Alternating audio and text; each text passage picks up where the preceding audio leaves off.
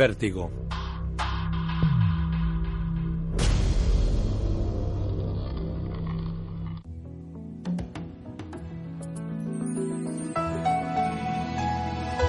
Paté.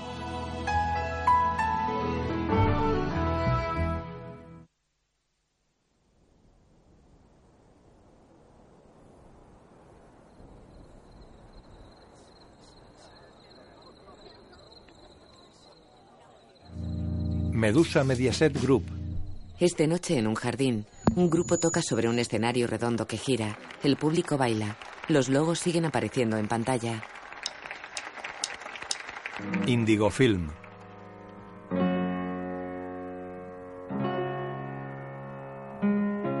Barbary Films.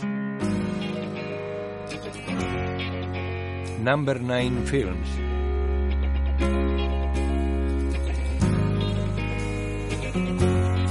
Films.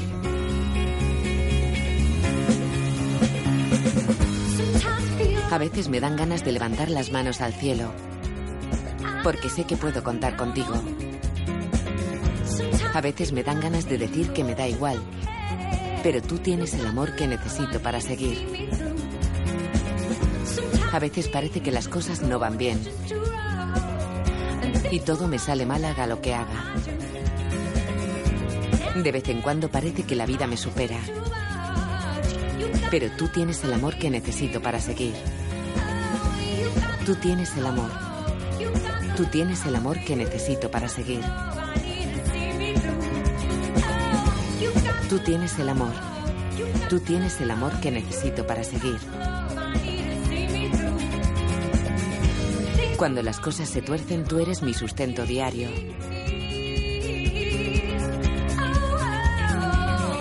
Sé que el amor de mi Salvador es real.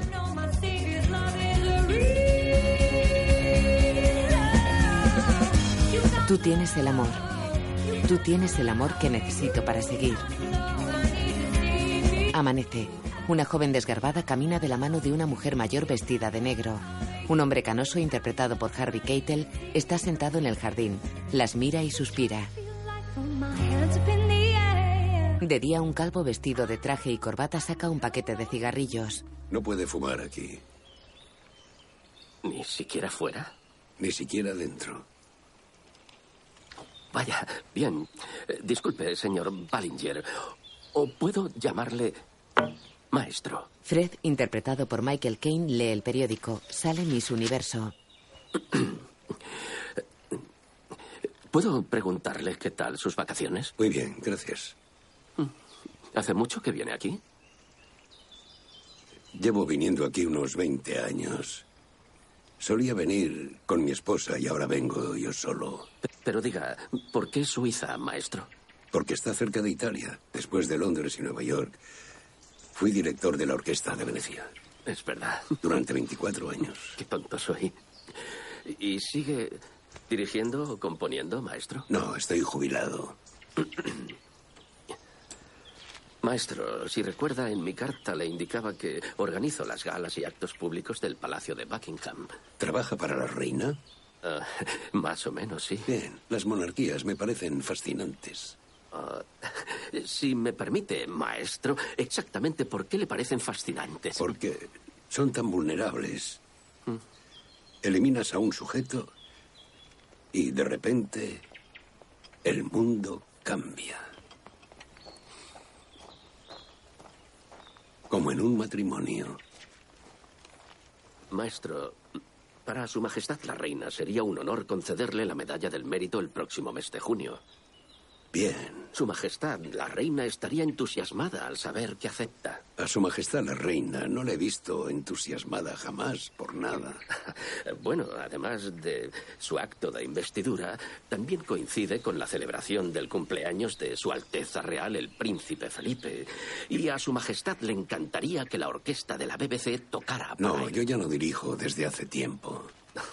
Seguro que no ha olvidado cómo se hace. No.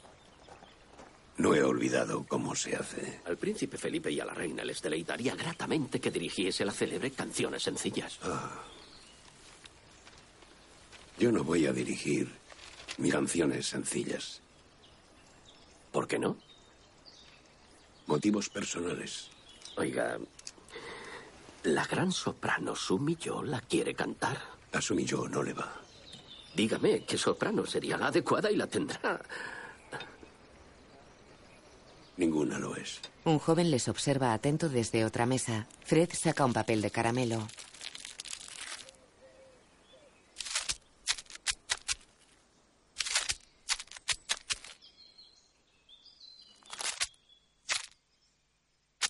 Dos ancianas en albornoz fuman sentadas en la pradera.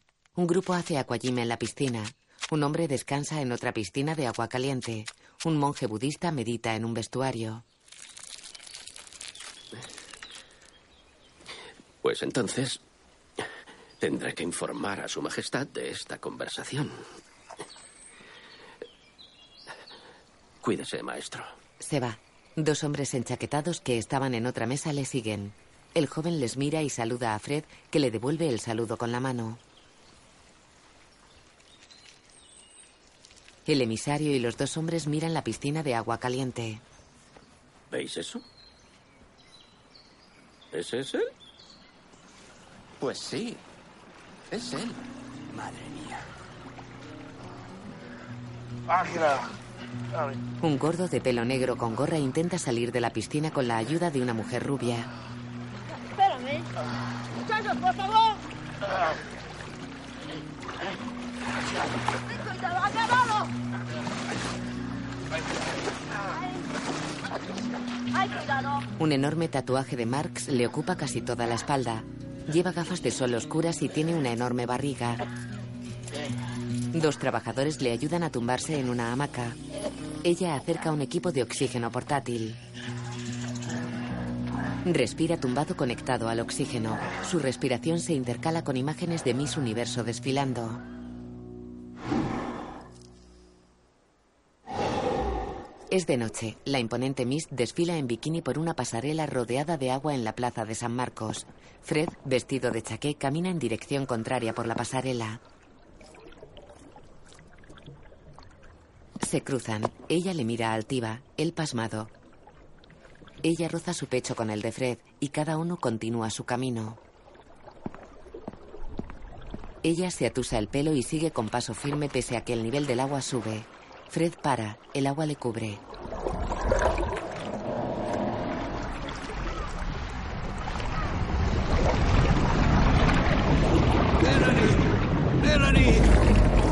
Despierta sentado en una silla del jardín. Es de noche. Un guitarrista toca en el escenario circular ante una decena de personas sentadas alrededor. Fred mira confundido en todas direcciones. Se levanta y se acerca al escenario.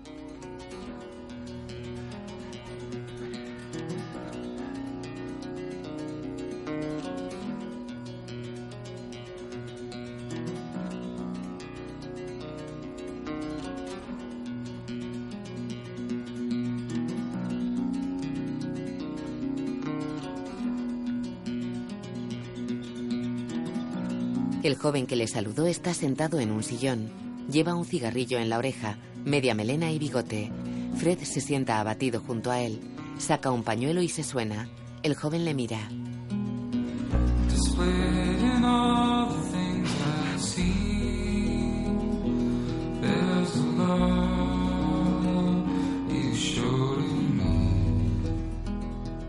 Hoy he pensado que usted y yo tenemos el mismo problema. ¿Así cuál? Nos han malentendido toda nuestra vida por habernos dejado llevar en una ocasión por un poco de frivolidad. La frivolidad es una tentación irresistible. He trabajado con los mejores directores europeos y norteamericanos, pero siempre seré recordado por el señor Q. Por un puto robot. Donde llevaba una armadura que pesaba 90 kilos, que ni se me veía la cara, pero cada cinco minutos alguien se me acerca y me recuerda que yo fui el señor Q. Al igual que a usted, le recuerdan que fue el autor de canciones sencillas. Y olvidan que usted también compuso El Prisma Negro, La vida de Adriano y tantas otras. Porque la frivolidad también es una perversión. El joven asiente conmovido. ¿Qué está haciendo en Europa?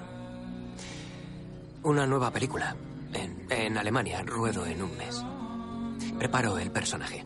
¿Es un papel cómico? Eso depende de su punto de vista. ¿Y va todo bien? Ya veremos. Me temo que ya es tarde para mí. Para mí no. Buenas noches. Se aleja del escenario. El joven se enciende el cigarrillo. From my view at 32nd Street. Fred camina por un pasillo exterior techado. Se cruza con el monje tibetano. Se saludan. Dentro cede el paso al ascensor a una mujer vestida de negro con la cara y el pelo cubiertos. Suben.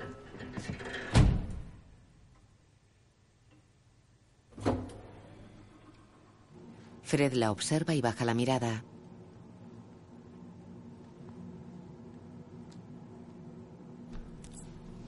Ella le mira fijamente, lleva la cara descubierta.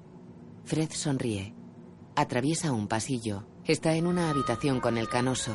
Cuatro chicos y una chica duermen. ¿Has hecho pis hoy? Dos veces.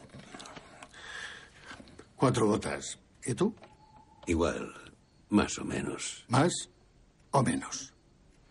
Menos. Mira cuánta belleza.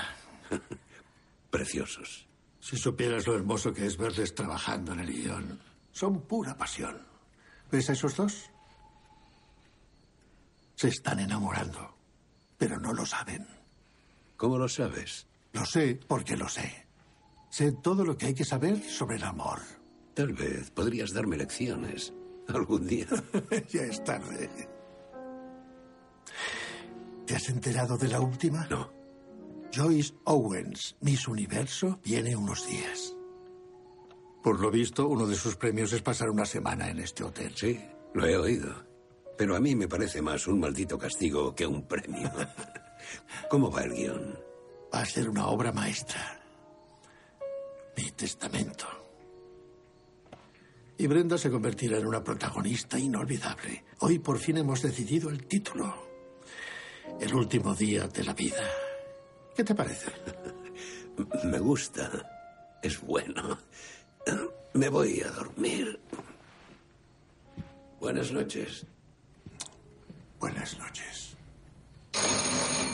Los trabajadores del hotel se ponen sus uniformes en los vestuarios. Estoy rendida.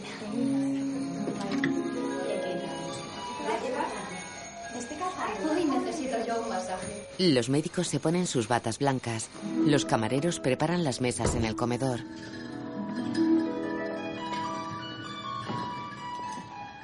En la piscina, un hombre con una toalla a la cintura descansa en una silla con la cara tapada con una toalla. En el agua hay dos ancianos de pie. Una trabajadora sonriente da paso al balneario a decenas de personas en albornoz que caminan en fila.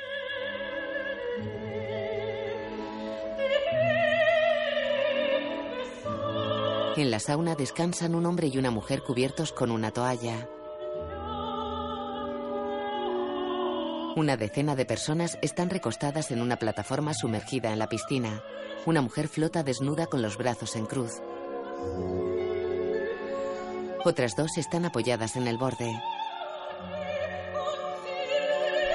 Los que están recostados descansan con el cuerpo sumergido. Dentro, la trabajadora mete prisa a una anciana en albornoz. Una mujer desnuda sale del balneario. La juventud. El monje tibetano medita en un camino rodeado de pradera junto al hotel. Una joven le observa desde una habitación donde a Fred desnudo le dan un masaje. El tipo que levita está ahí fuera. He venido aquí durante años y él nunca ha levitado. Entonces, ¿dónde habéis decidido ir? Iremos a la Polinesia. Dos semanas. Julian va despilfarrando, como siempre. Bien, Te alegrarás de tener la habitación para ti solo. He sido un incordio. no creas. Me has hecho compañía. Mick está trabajando y yo me aburro. No te aburrirás un minuto porque yo he contratado el servicio completo para ti. Esto incluye masaje, sauna y reconocimiento médico todos los días para que te pongas en forma de nuevo. A mi edad, ponerse en forma es una simple pérdida de tiempo. Ah. Me aburriré todavía más. Eres víctima de tu propia apatía, papá. ¿Por qué no vas a Venecia algún día de estos y le llevas flores a mamá? Se miran distantes. Ella está interpretada por Rachel Weisz.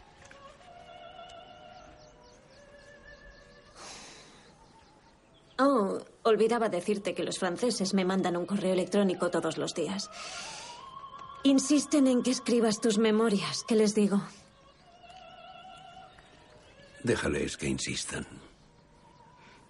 Ella sonríe. Se acerca a la camilla y le besa en el cuello.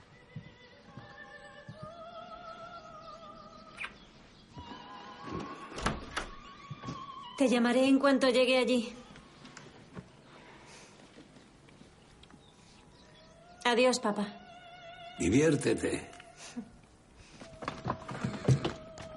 ¿Le importaría darse la vuelta, por favor? Lo hace. La masajista levanta la toalla y le vuelve a cubrir. Lleva el pelo recogido en una trenza. Tiene las orejas de soplillo y aparato. Se concentra con candidez en masajearle la mano y el brazo.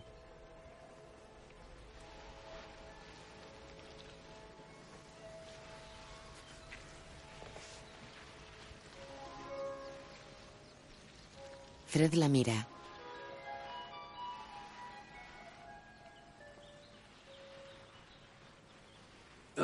Un asiático pone piedras en su espalda.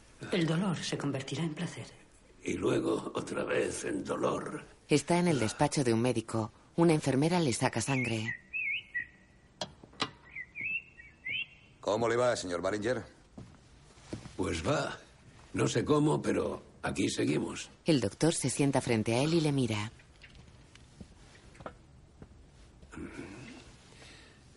Mi hija dice que parezco desganado. ¿Es tan, tan evidente? El equipo de rodaje. ¿Veis tantas películas, capullos, que os olvidáis de la vida real? Las películas son la vida. Todo lo que hacéis es criticar. Si os apareciera la inspiración por una vez.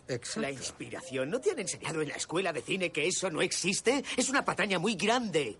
No existe esa cosa llamada inspiración, solo la madurez. Sí existe. Lo que pasa que tú no la reconoces porque tu talento es nulo. Exacto. ¿Qué cojones estás haciendo? ¿Dar la razón a todos? Sí, por supuesto. Soy tímido e inseguro. Mis padres nunca me apoyaron en nada. Nunca he tenido novia. Y tengo serias dudas sobre mi orientación sexual. Cierra la boca. No voy a compadecerme. Mi tía tuvo polio. No te atrevas a volver a decirme que no tengo talento, idiota. Ahora no es el momento de la madurez. ¡Eres un inútil! Ya vale, me estáis sacando de quicio. Tenemos que encontrar un final. Y perdéis el tiempo en discusiones filosóficas y conceptos. Él está en su lecho de muerte. Apenas puede hablar. Le susurra a su mujer. No llores, cariño. Sabes que siempre he encontrado el llanto de una mujer frívolo y repulsivo. Buenísimo. Qué idea tan sumamente estúpida. ¿Alguna más? Fred pasea por el camino rodeado de pradera con los Alpes de fondo, bajo la atenta mirada del joven actor que fuma en su balcón. Se para frente al monje tibetano que continúa meditando. A mí no me engañas. Sé de sobra que no puedes levitar. El actor sonríe. Fred continúa.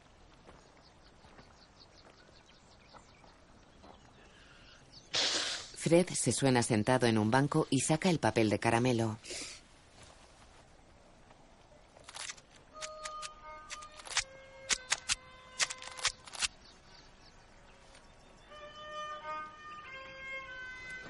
Mira extrañado hacia la dirección de donde procede la música. El actor sonríe. Fred está en una farmacia donde Mick compra muchos medicamentos.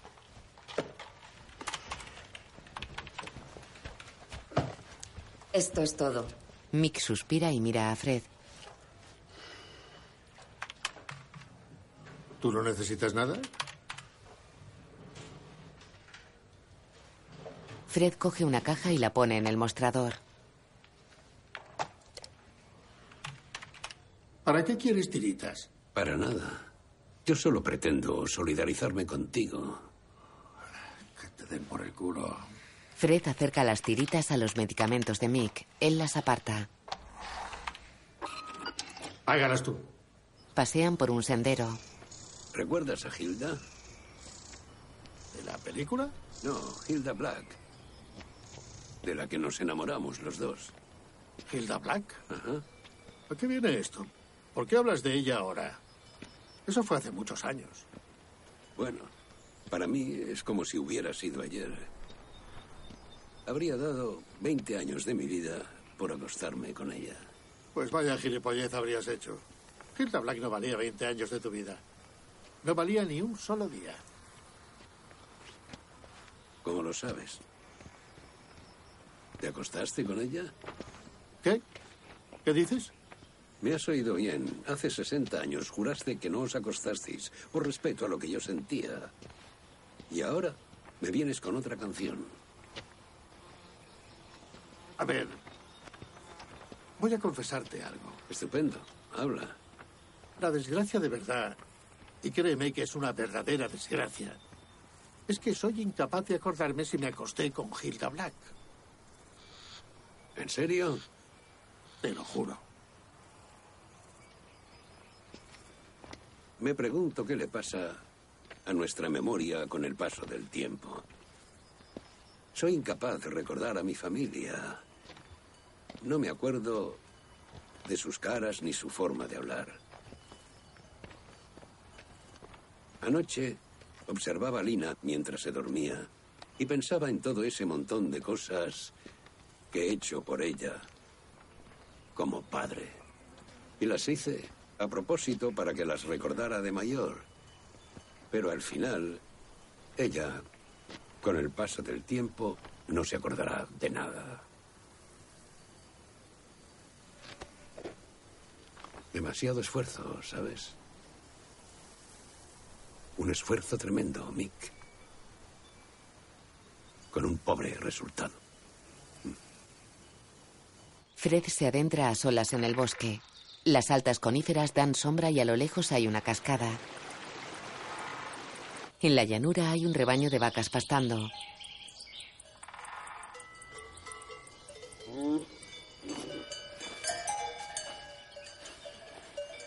Fred se sienta frente a ellas y mueve las manos dirigiendo como si tuviera delante una orquesta.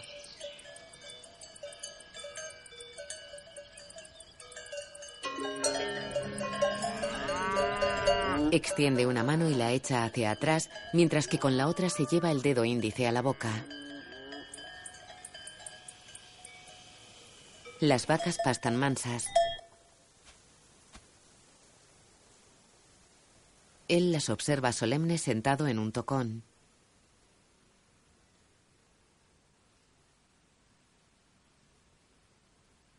Mueve los brazos.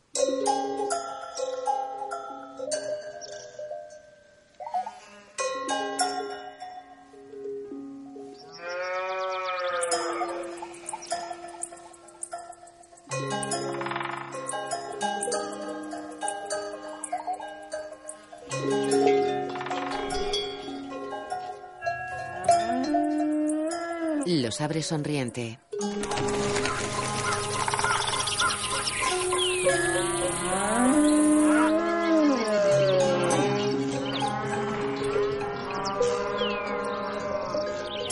La masajista de la trenza fuma en el exterior del hotel. Es un imponente edificio rectangular de cinco plantas rodeado de altas cumbres nevadas. En un descansillo, Fred mira de dónde viene la música. En el comedor un hombre fotografía al gordo de gafas oscuras y su pareja. El actor les mira. Anda con dificultad apoyándose en un bastón de madera. Salen. Esta noche se van a hablar. Ya verás. Te apuesto 30 francos suizos a que no se dirigen la palabra en toda la cena. Estoy seguro de que hablarán. Miran a una pareja que termina de cenar. Subo a 50. Acepto. Él se levanta, la ayuda a levantarse y salen distantes. Si contamos los últimos días, esto me debes unos eh, 250 francos suizos. La banda toca en el escenario giratorio. Te encontré por casualidad. No me di cuenta de que mi vida cambiaría para siempre. Mick y Fred miran el concierto sentados en el jardín. Te vi allí de pie. No sabía que me importaba. ¿Y hoy? Hoy no. ¿Y tú? Nada. Pues a ver si me amos mañana. Mick siente serio. Fred camina por un pasillo. Le adelanta un hombre en una silla de ruedas eléctrica. El hombre choca con una scooter. Hey, geht's eigentlich noch? Kannst du nicht aufpassen? Du alte Kuh, ich bin Ja, doch ja, auf ist der schon gut. Hauptstrasse Ich bin nur da. stehen Komm geblieben. schon, hör Du auf. musst mal gell? die Augen Pass selber auf dich auf. Fred entra en su cuarto. Lina llora sentada en la bañera envuelta en una toalla.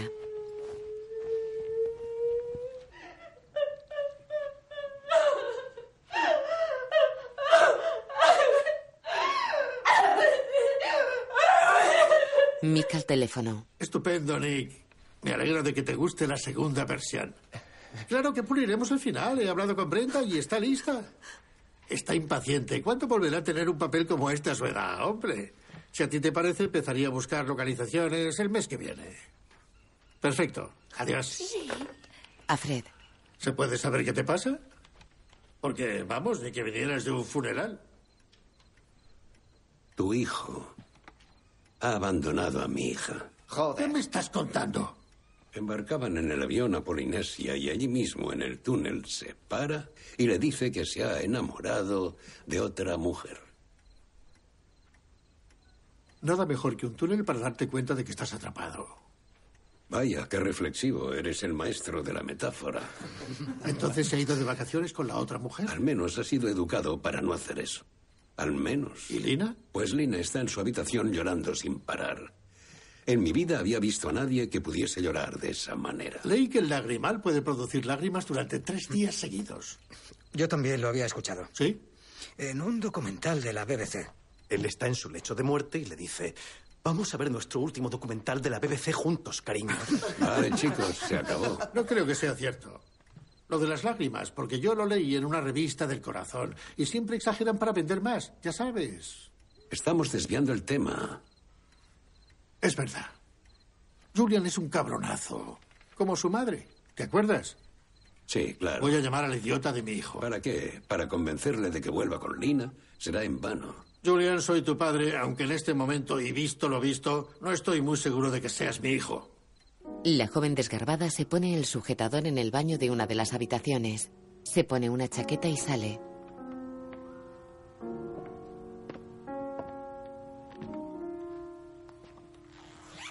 Un viejo desnudo la observa apoyado junto a la puerta.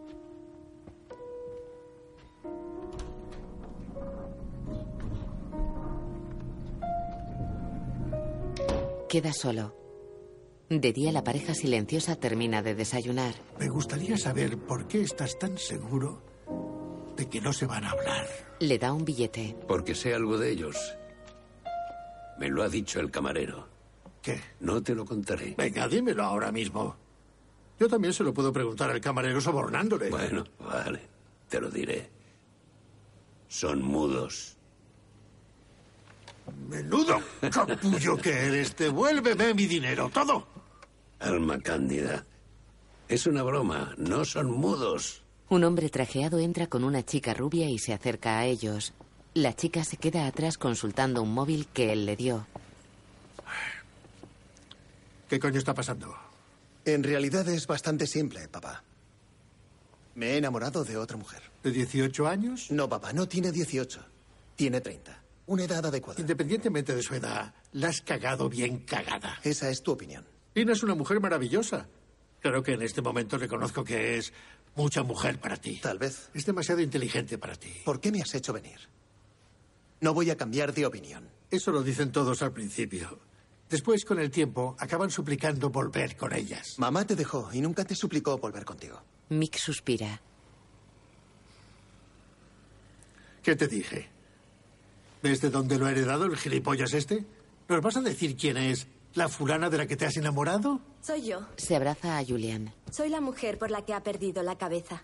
Nos vamos a casar tan pronto consiga el divorcio. ¿Y quién cojones eres tú? Soy Paloma Faith. Y no soy una puta. Soy cantante. Disculpe, señorita. ¿Le importaría dejarnos solos un momento? Claro. Pero no demasiado. Perdóname, Julian. Pero de verdad que estoy intentando comprenderlo. Lina es una mujer preciosa, de ensueño. Y esa de ahí es la pintamonas más grande que he visto yo sobre la faz de la tierra. ¿Qué cojones has visto en ella? ¿En serio quieres saberlo? Sí, Julian, quiero saberlo. Julian mira a Fred de reojo.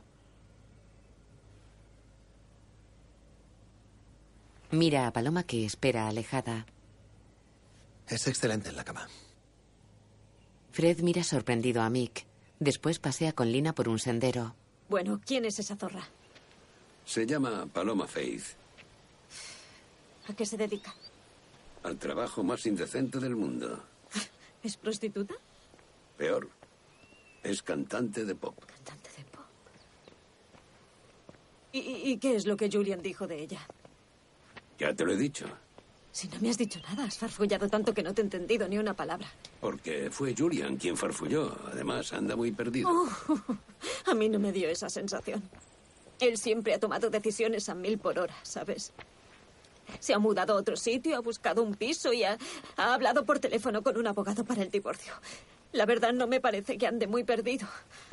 Además me dices que esa mujer es una defesio y superficial, así que es lo que Julian ha encontrado en ella. Que, que no ve en mí. Lina, ¿cómo puedo saberlo? Pero si me has dicho que Mick se lo preguntó a él.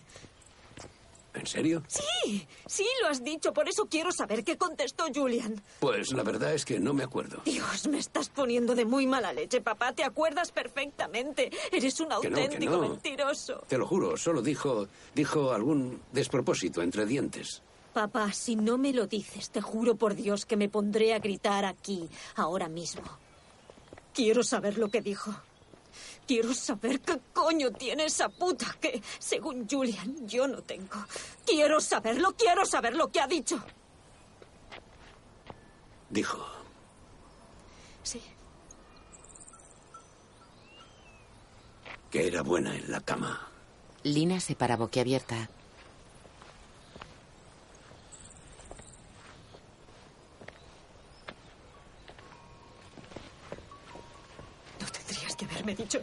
Le adelanta y camina rápido.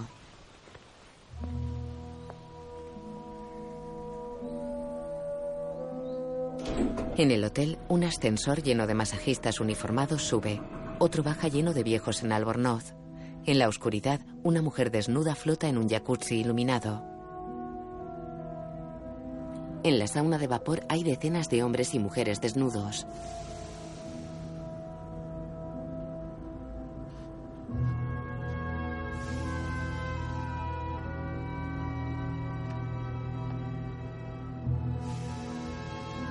Los cuerpos desnudos reposan en la oscuridad de la sauna.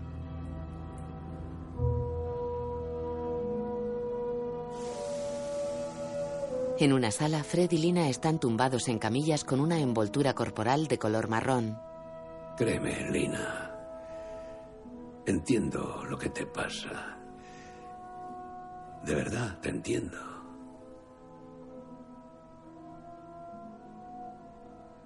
Dices que me comprendes.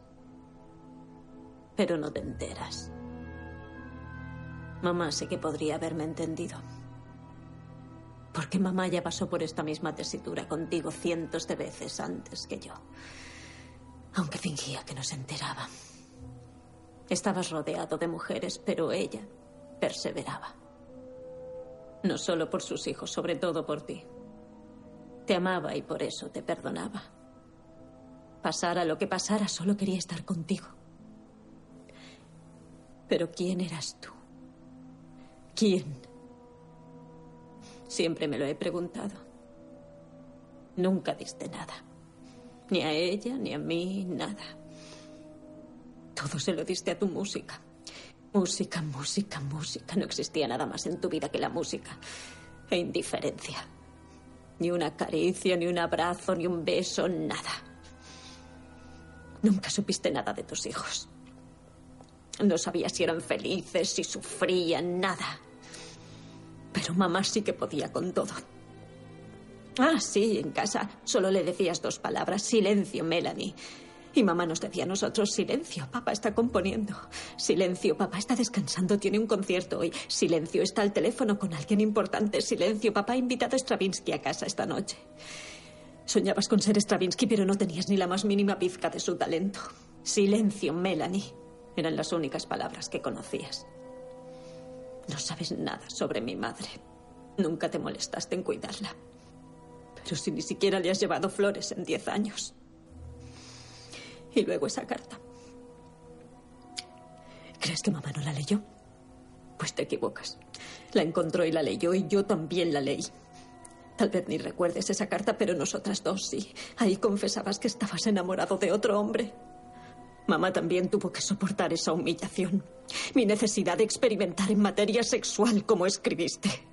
No era suficiente experimentar con la música, no, también tenías que experimentar con la homosexualidad. Y te importó dos cojones la angustia que nos causaste a las dos. Así que no me digas ahora que me entiendes, porque no entiendes una puta mierda. Cierra los ojos. Fred mira al techo serio. Una masajista se acerca y baja la camilla de Fred.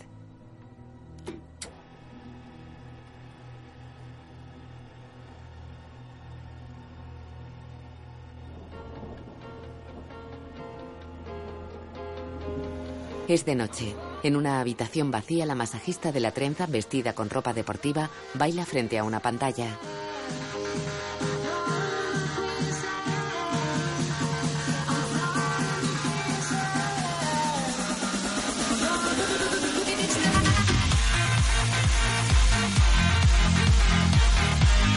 Sigue la coreografía que marca el juego en la pantalla. Amanece en el jardín. Fred cabizbajo está sentado a solas en el sofá.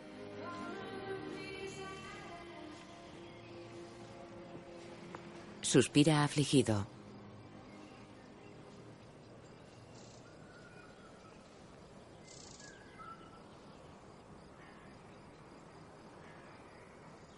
En una carpa exterior con techo de bambú y cortinas livianas hay huéspedes tumbados en camillas recibiendo un masaje.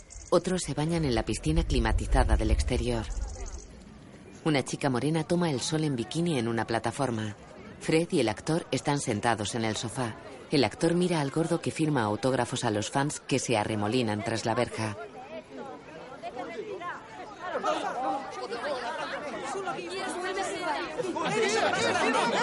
¡Un autógrafo! ¡Un autógrafo! Ambos observan sorprendidos. Fred tiene el papel de caramelo en la mano. El gordo firma sin parar. Su bastón rústico de madera descansa junto a la verja. En una hamaca una niña se muerde las uñas junto a su madre.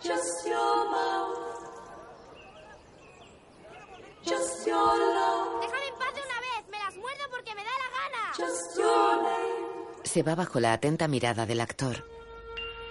El gordo anda inestable apoyándose en su bastón. Su mujer le sigue cargando con el equipo de oxígeno. Rodean la pista de tenis.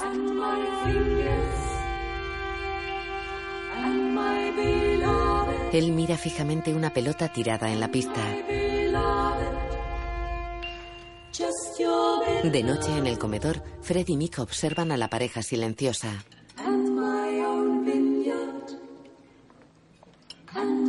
Lina entra imponente. Lleva el pelo suelto y un vestido negro a la rodilla con escote asimétrico. Al verla, un barbudo de aspecto montañero queda perplejo.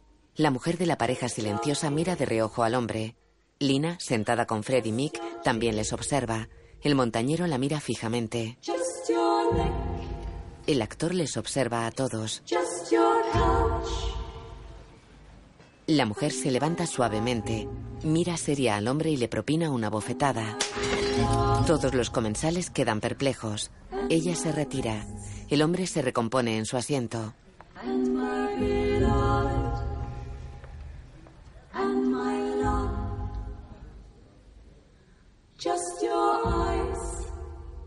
Continúa cenando. De día, Mick y Fred caminan por un sendero empinado. Esta mañana he echado una enorme, una poderosa meada. Y he sido tan feliz. Hacía mucho tiempo que no era tan feliz. Bien, me alegro por ti. No, escucha, es una broma. Es decir, ya sabes, la meada no ha sido para tanto. No bromees con eso, Fred. La próstata es algo serio. Tú siempre te tomas en serio mis bromas. Escucha, Mick, te has creído todo lo que he dicho durante 60 años. Y digo historias, Fred. Tengo que creérmelo todo para crear nuevas historias. Un chico baja en bici haciendo un caballito. Ellos le miran perplejos.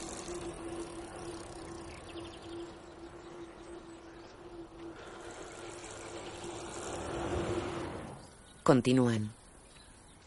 ¿Te acuerdas cuando el otro día dijiste que no recordabas a tus padres? No, no me acuerdo. ¿Cómo que no? Bueno, hiciste que me diera cuenta de que no solo no recuerdo a mis padres, sino que tampoco mi infancia, no recuerdo nada de ella. Solo hay una santa cosa de la que aún puedo acordarme. ¿De qué?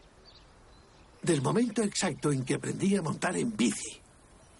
Y esta mañana, como por arte de magia,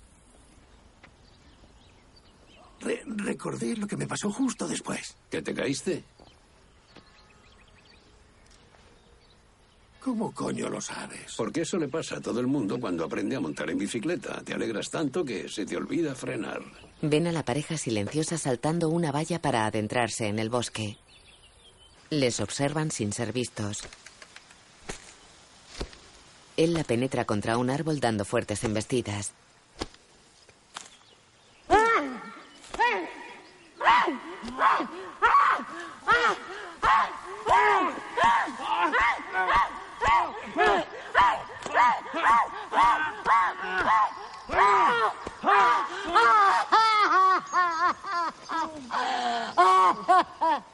Se abrazan. Fred le dio un billete a Mick. De noche una cantante, un chelista y un clarinetista actúan en el escenario giratorio. Con sus fallos e imperfecciones, cada uno dirige su vida a su manera. Mick, Lina, Fred y el actor les contemplan. Cuando somos bellos en el fondo, ¿Cómo va la construcción de tu personaje? Bastante bien. Es más, he descubierto algunos detalles interesantes. Bien. Tal vez el problema es que Julian y yo no tenemos hijos. No sé qué problema hay en eso. Pero no intentaré animarte engañándote y hablándote de cosas que jamás he experimentado. Tenías razón. La música es lo único que entiendo. ¿Y sabes por qué? Porque no son necesarias las palabras ni el conocimiento para comprenderla. Es lo que es. Tu madre te habría entendido. Yo no. Pero ella no está aquí. Mi felicidad es lo primero, a mi manera. En el comedor, la cantante con mitones blancos de satén y vestido de lentejuelas muerde un trozo de carne. Mick pasa por un solitario salón donde la chica desgarbada está sentada en un sofá y le guiña un ojo. Él sonríe y continúa. Ella baja la mirada.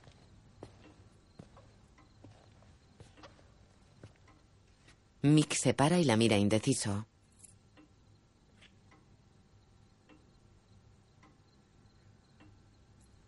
Continúa. La imagen funde a negro. En un videoclip, Paloma Faith va en un deportivo por los senderos alpinos. En pantalla aparece el título. Paloma Faith, no puedo confiar en ti. Trabajo duro para ti cada día. Mientras estás fuera hasta tarde. ¿Qué es lo que haces y con quién mientras estoy sentada en casa? Vamos.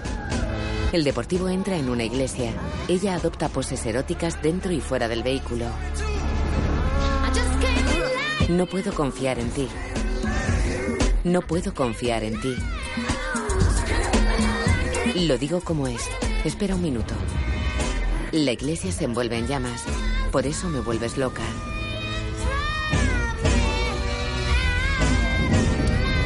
Paloma se convierte en lina y arde en el interior de la iglesia.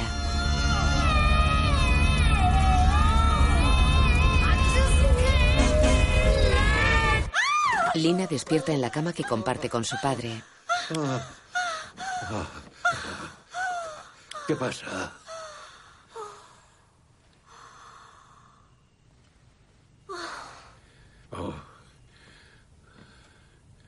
Papá, he de contarte algo muy personal. dime, Lina. Julian es un gilipollas, porque yo soy muy buena en la cama. Lo sé. ¿Cómo que lo sabes? Eres mi hija. Y yo, con toda modestia, yo era un fenómeno entre las sábanas. es verdad. Es de día. Fred camina por uno de los pasillos del hotel.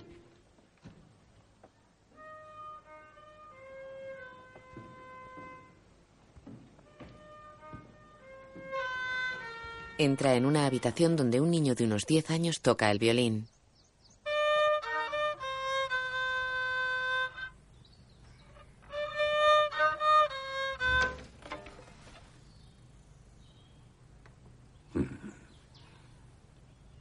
¿Sabes quién compuso la pieza que estás tocando? No. ¿Quién?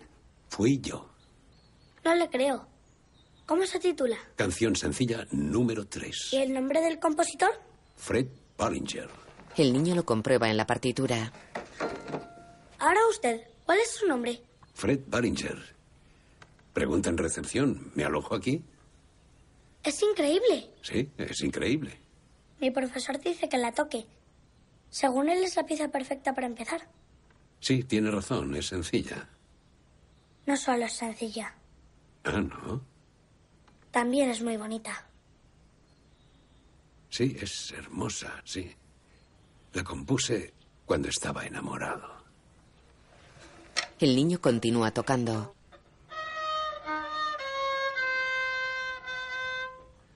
¿Me dejas hacer una cosa mientras tocas? Sigue tocando. Le levanta el codo izquierdo. Así.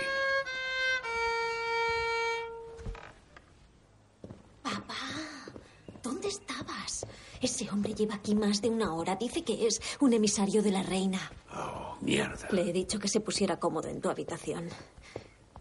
Sea amable. Apartada, ella les escucha atenta. Disculpe, me preguntaba si podríamos tal vez salir a la terraza. No, hace mucho frío. Pero puede fumar aquí si quiere. ¿De verdad? Sí, de verdad. El director del hotel es un auténtico melómano. Me permite algunos privilegios. Pues usted no se puede hacer una idea de la alegría que me acaba de dar. Saca el mechero. ¿Se encuentra nervioso? Mucho. Eso es. Tengo prisa, así que me saltaré las formalidades. Porque, porque tengo cita para una limpieza de intestinos completa. Por Dios bendito. Bien, he sido incapaz de convencer a la reina. Yo le transmití su reticencia sobre las canciones. Le propuse un repertorio alternativo, un músico alternativo, una noche alternativa. No quiere alternativas. Solo le quiere a usted, a usted y sus canciones sencillas. Es lo único que escucha el príncipe Felipe. No quiero ser grosero, pero es imposible. ¿Por qué? Ya se lo dije el otro día que nos vimos. Motivos personales. ¿Y no hay manera de solucionar esos motivos personales? Por desgracia, no. Se lo estoy suplicando, maestro. Mi cometido es muy difícil. Debo regresar a Londres con una respuesta positiva. Pero mi respuesta es negativa. No lo entiendo. Explíqueme con exactitud. ¿Lo que no le gusta es la fecha? ¿Es el lugar? ¿Es la orquesta? ¿Es la soprano? ¿Es la reina? Por favor, deje de insistir. Motivos personales. Pero, ¿cuáles son esos dichosos motivos personales? Personal significa que no estoy obligado a contestar. Entonces, vamos a ver si podemos resolver esos motivos personales. ¿Qué, qué es lo que falla? Falla la soprano. Entonces traeremos a otra, no hay problema. No sería lo mismo. A pesar de que Sumi yo de forma tajante es la mejor y además ya ha manifestado su entusiasmo porque la dirija usted si está eufórica. Yo no estoy interesado. Dígame, ¿qué tiene contra ella, eh? Nada, es que ni siquiera la conozco. Ni siquiera la conozco, ni siquiera la conoce. Entonces, ¿qué? Es suficiente. Le mira serio. Lina se emociona.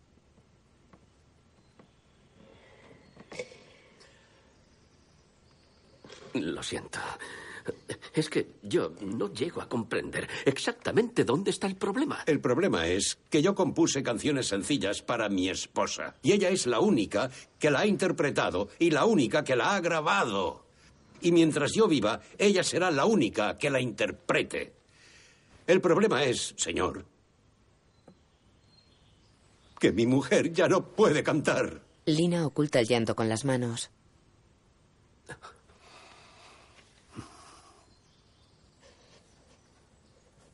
¿Lo entiende ahora?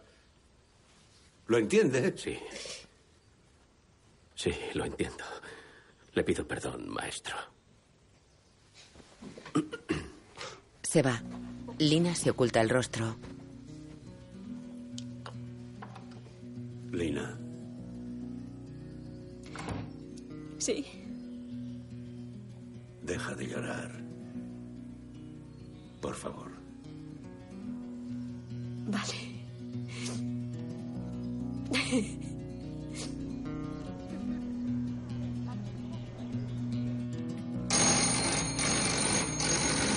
Una hilera de personas entra al hotel por una pasarela.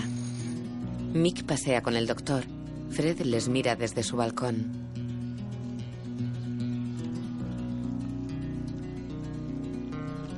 En una sala, la masajista de la trenza masajea la espalda de Fred que está tumbado en una camilla.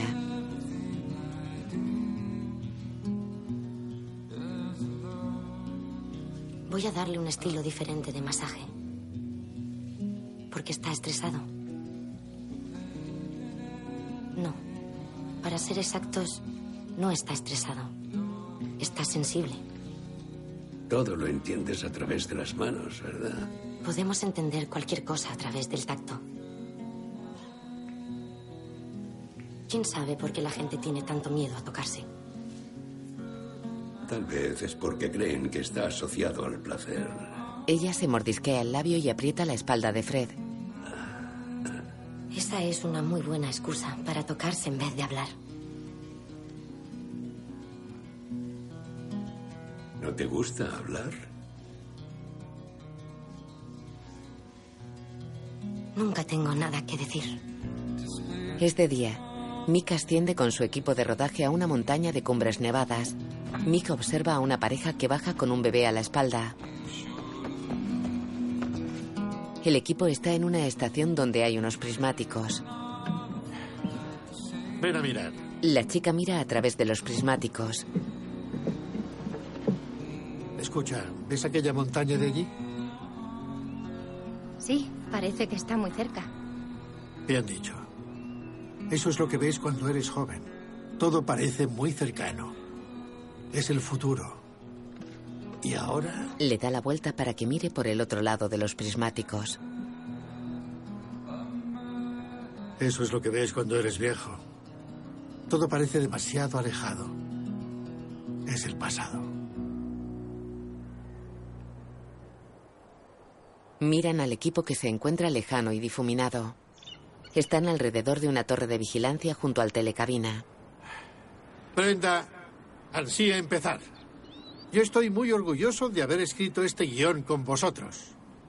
He hecho 20 películas, pero todas son irrelevantes, y esta es la única película que significa algo para mí. Es mi testamento sentimental, intelectual y moral.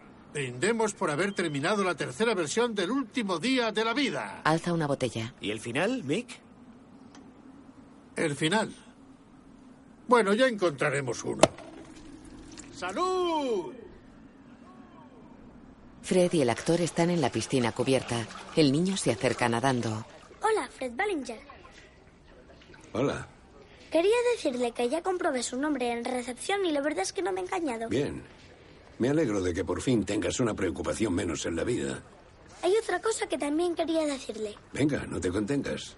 Quería decirle que desde que usted me corrigió la posición de mi codo, toco mejor. De una forma más desenvuelta. Me alegro. ¿Sabes por qué? Porque tú eres zurdo. Y que uno sea zurdo es algo excepcional. Por eso, una posición diferente te ayudará. El gordo. Caballero, pibe, vos sabés que yo también soy zurdo igual que vos. Fred y el actor se miran sorprendidos. Pero hombre, todo el mundo sabe que usted es zurdo. Les mira boquiabierto. Gracias. Da la vuelta.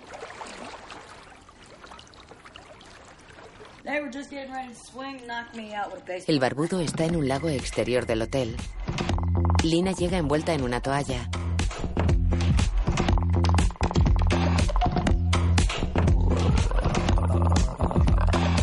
Pasa al lado de un hombre y se miran. El barbudo la observa atento.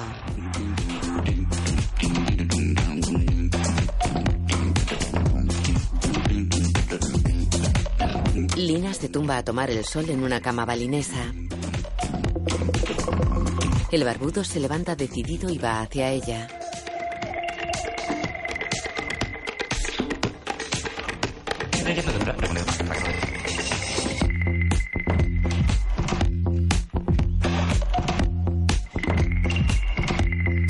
Soy Luca. Luca Moroda.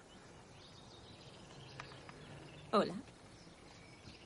Soy montañero.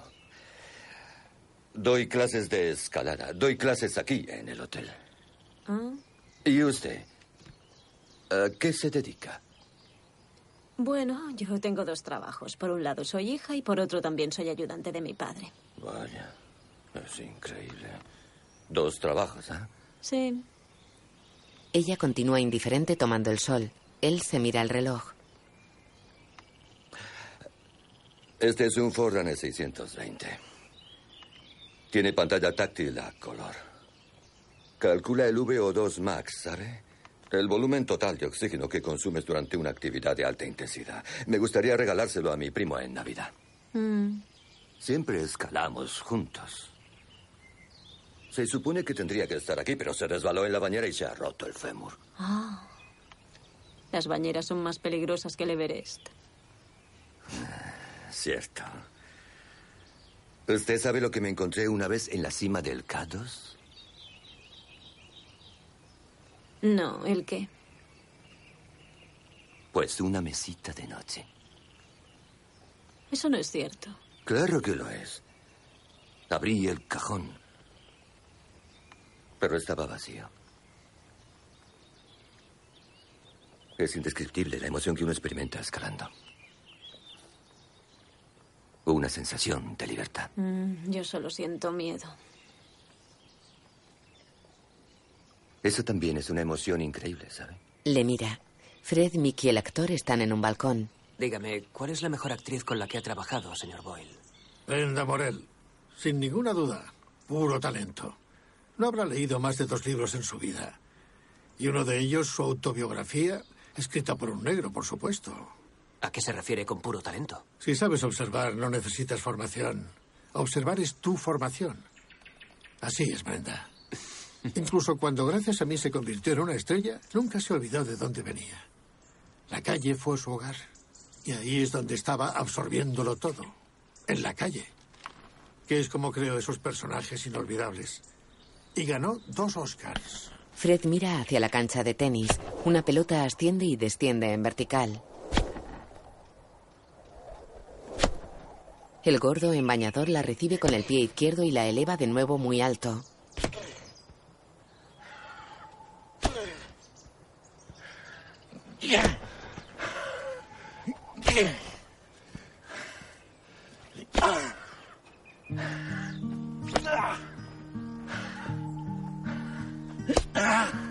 recibe con el pecho y vuelve a elevarla con el pie.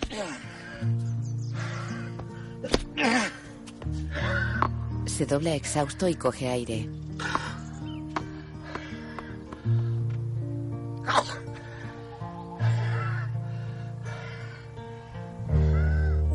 En el centro de un enorme salón encolumnado hay un alto rocódromo. La niña observa de brazos cruzados cómo desciende el barbudo. Baja y le tiende la mano. Súbete a mis hombros. Ella se la da y se monta a su espalda.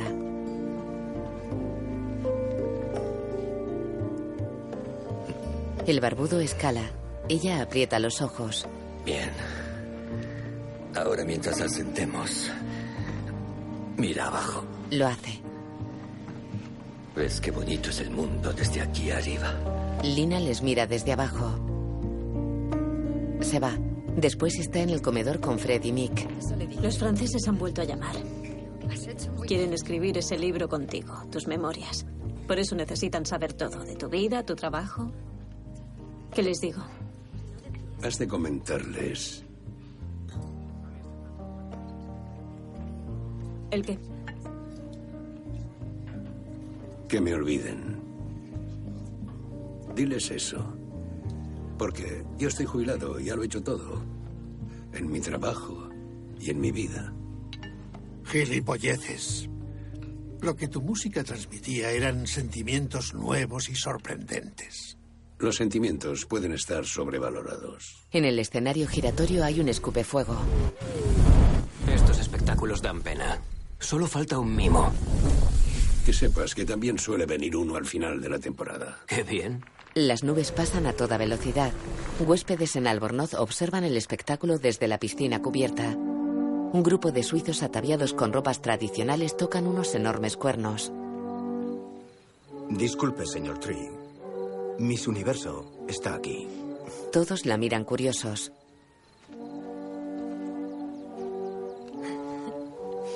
Es un auténtico placer conocerle. Le admiro muchísimo. Quiero que sepa que me fascinó su personaje de Mr. Q. La verdad es que no me pierdo ninguna película de robots y esa es mi favorita. Gracias. ¿Suele ver otro estilo cinematográfico aparte de las películas de robots? Claro, tengo toda la vida por delante y yo pretendo ser actriz. Y no quiero depender solo de mi belleza. Genial. Bueno, ¿se está preparando o solo ve programas de telerrealidad? Se le borra la sonrisa de la cara. Aprecio mucho la ironía. Pero cuando es un dardo envenenado, se esfuma todo su magnetismo. Y revela otra cosa. ¿El qué? Frustración. Soy un frustrado, Miss Universo. Yo me alegro de haber participado en Miss Universo. ¿Y usted de haber interpretado a Mr. Q? Él le tiende la mano. Ella se va airada.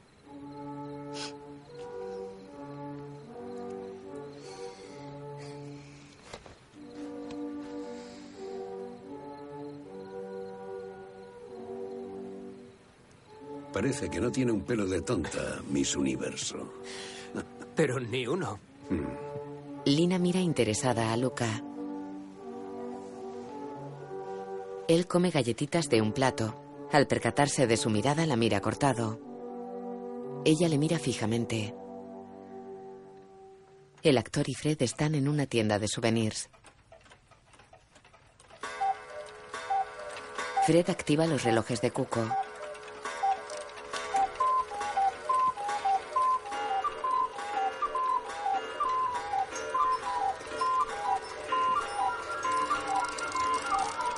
El actor mira los bastones rústicos de madera y coge uno como el del gordo.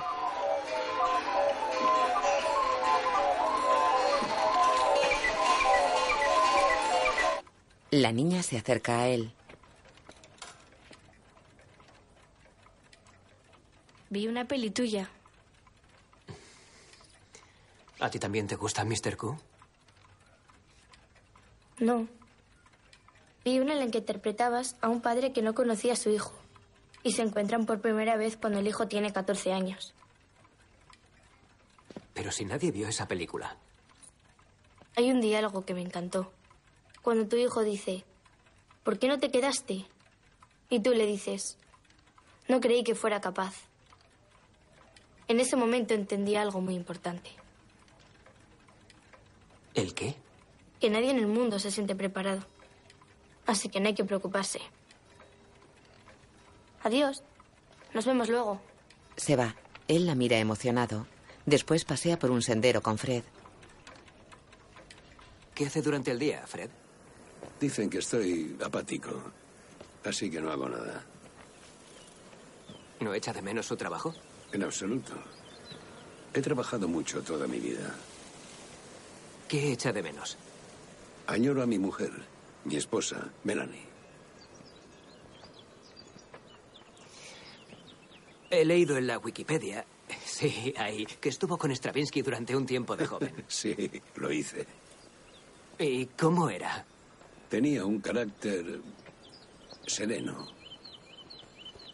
¿Sereno? ¿Nada más?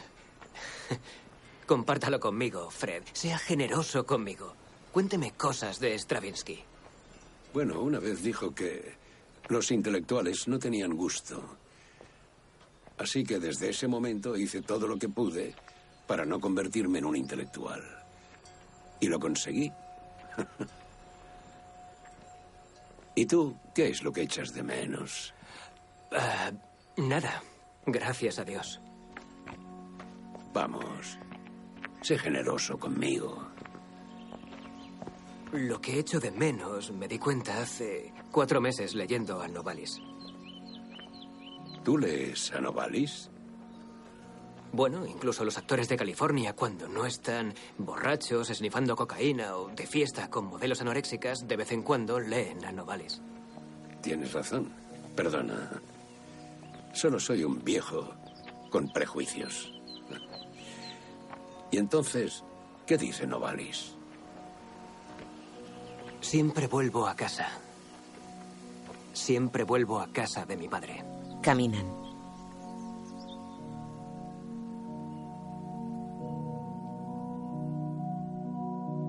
La masajista de la trenza baila en su cuarto siguiendo los pasos de baile que marca el juego de la pantalla.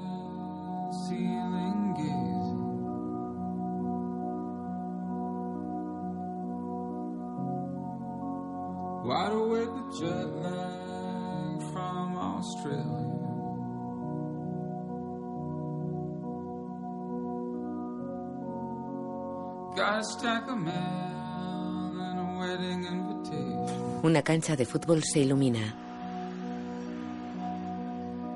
El gordo afligido está tumbado en el balcón con su mujer. ¿En qué piensas? En la cancha, dos equipos saludan a un niño que salta con el número 10 en la camiseta. En el futuro. Él la mira. Ella le masajea los pies.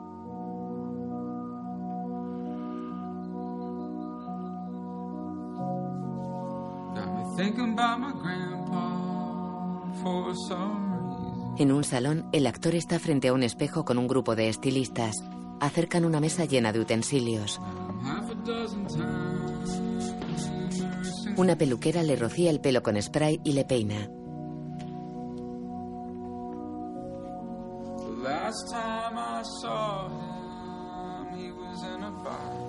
Le cubre con una tela negra y manipula su pelo para cortárselo.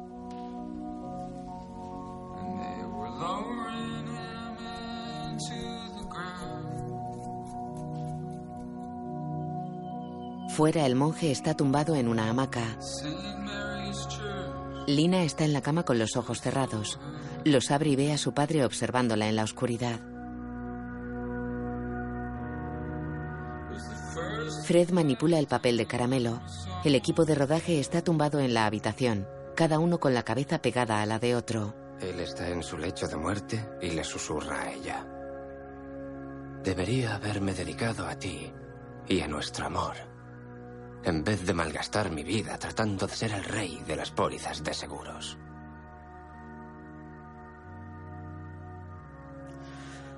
A lo mejor le dice algo banal. Muy simple, como... Cuídate. No. Tenemos que seguir con el dolor físico hasta el final. ¿Y si él le dice... Ni la morfina me puede aliviar esto? ¿Y si recordase algún detalle insignificante? Si dijera algo como... Me pregunto qué habrá sido de aquel llavero que me regalaste hace 25 años. El que tenía forma de herradura. No. No dice nada en su lecho de muerte. Ella es la única que habla. Brenda. Ella dice, perdí tanto tiempo por tu culpa, Michael. Perdí los mejores años de mi vida.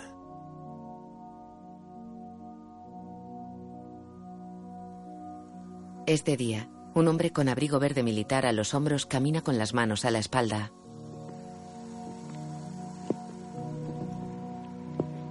El monje medita absorto sobre el césped.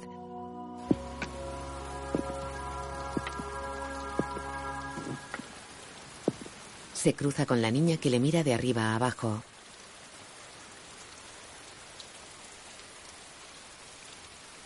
Va caracterizado como Hitler y lleva el bastón rústico. La saluda levantando la mano que echa hacia atrás con gesto amanerado. La niña sonríe y prosigue. Él continúa apoyándose en el bastón. Saborea un plato de fruta sentado a una mesa grande del comedor.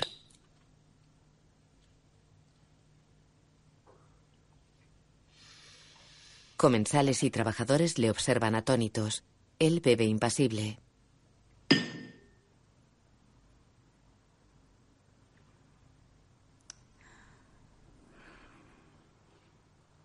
Se mete una cereza en la boca.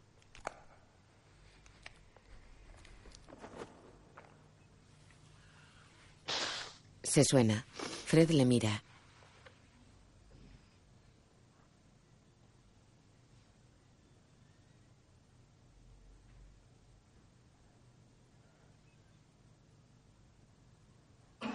Se atusa el pelo.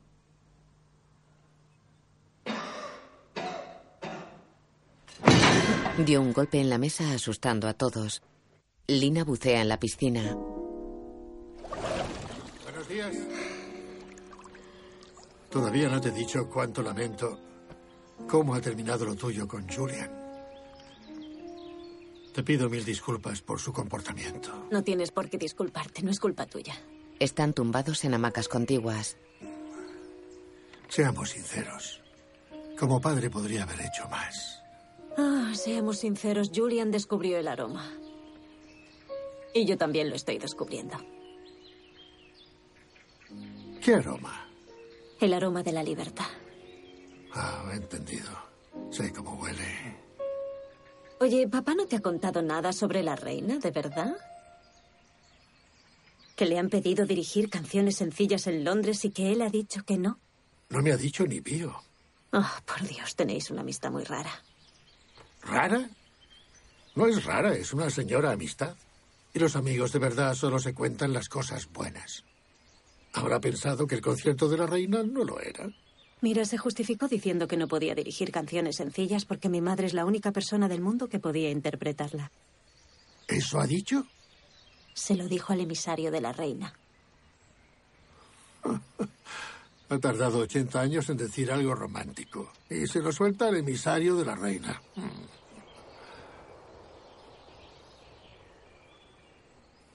A veces cuando estoy completamente dormida me observa y anoche me acarició la mejilla por primera vez en mi vida.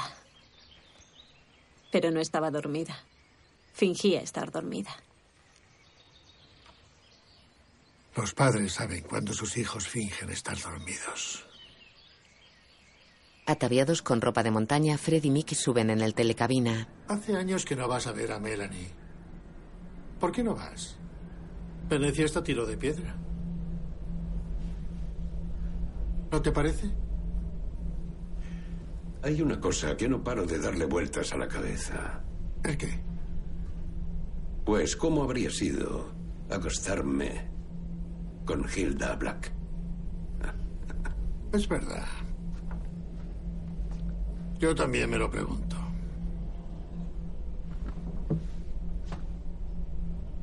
Mentiroso. Caminan por la estación.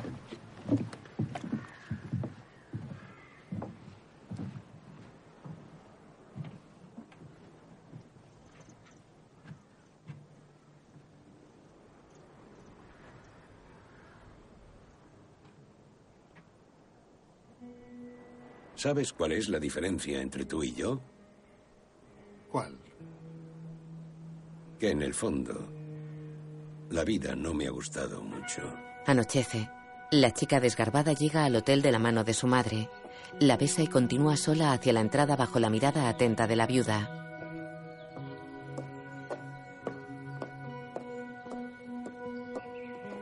Hitler descansa sobre la plataforma giratoria frente a Mick. Brenda quiso interpretar a Eva Braun hace muchos años. Estuvo seis meses preparándoselo. Sí, llevo semanas estudiando a todos los huéspedes. Les he observado meticulosamente a usted, a Fred, a Lina, a los rusos, a los árabes, a los jóvenes y a los viejos. Y claro, al final he podido llegar a una conclusión. Tengo que elegir. Tengo que elegir lo que de verdad vale la pena contar, el horror o el deseo. Y elijo el deseo. Ustedes, cada uno de ustedes, me han abierto los ojos, han hecho que me dé cuenta de que no debería perder el tiempo con el sinsentido del horror. Me cuesta, no puedo interpretar a Hitler. Quiero narrar tu deseo. Mi deseo tan puro, tan imposible, tan inmoral. Pero no importa porque eso es lo que nos mantiene vivos. Mick le observa solemne. De día el monje medita en el camino rodeado de pradera. Se eleva levitando frente a las montañas.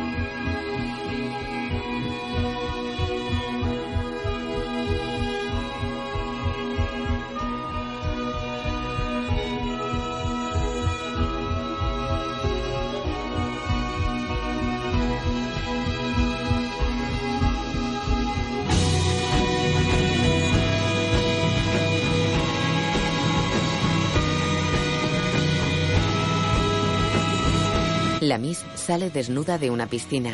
Se pone sus sandalias de plataforma. Camina atusándose el pelo.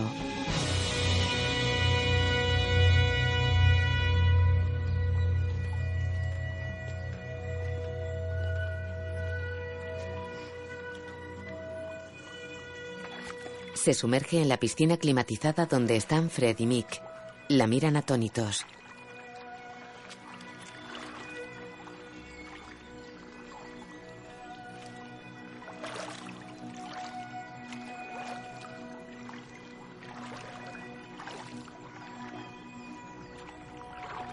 Ajena a ellos, avanza hasta el otro extremo y se recuesta en una plataforma sumergida.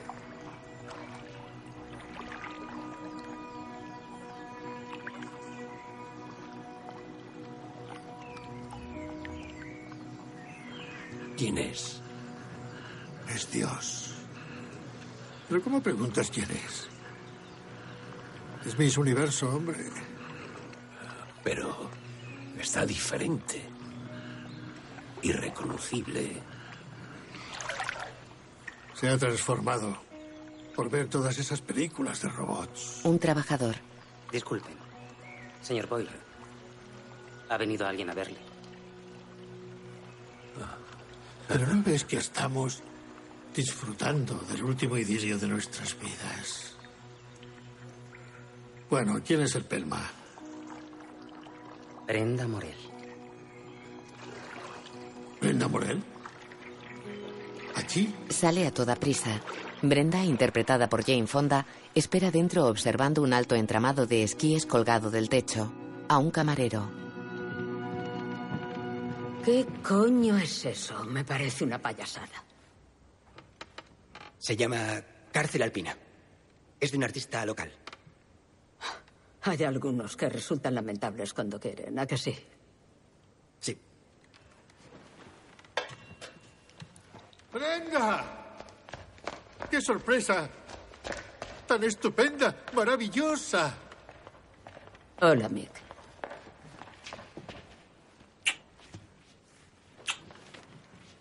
Estás fabulosa, Brenda.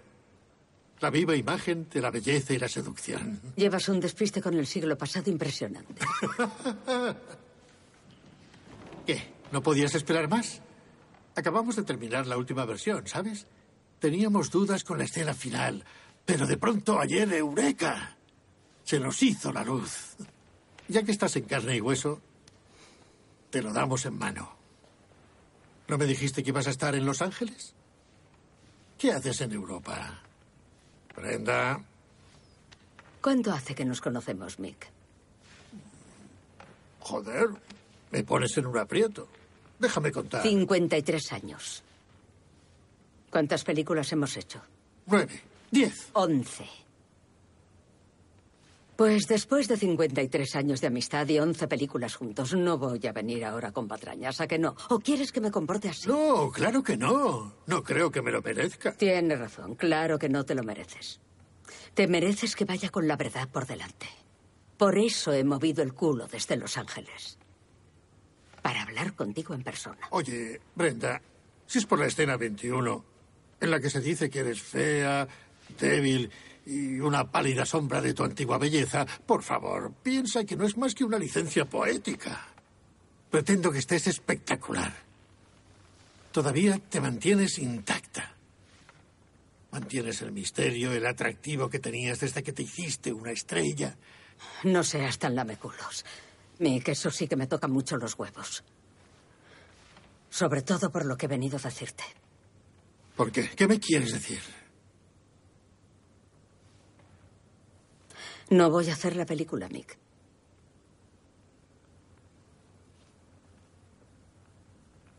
¿Qué? Me han ofrecido un papel en una serie en Nuevo México y tres años de contrato. Una abuela alcohólica que ha sufrido una grave apoplejía. El personaje los tiene cuadrados. Con el dinero. Pagaría para que se rehabilitara Jack. Pagaría las deudas del imbécil de mi futuro exmarido. Y todavía me quedaría algo para comprarme una casa en Miami. Que es lo que quiero hacer desde hace 14 años. Eso es lo que he venido a decirte.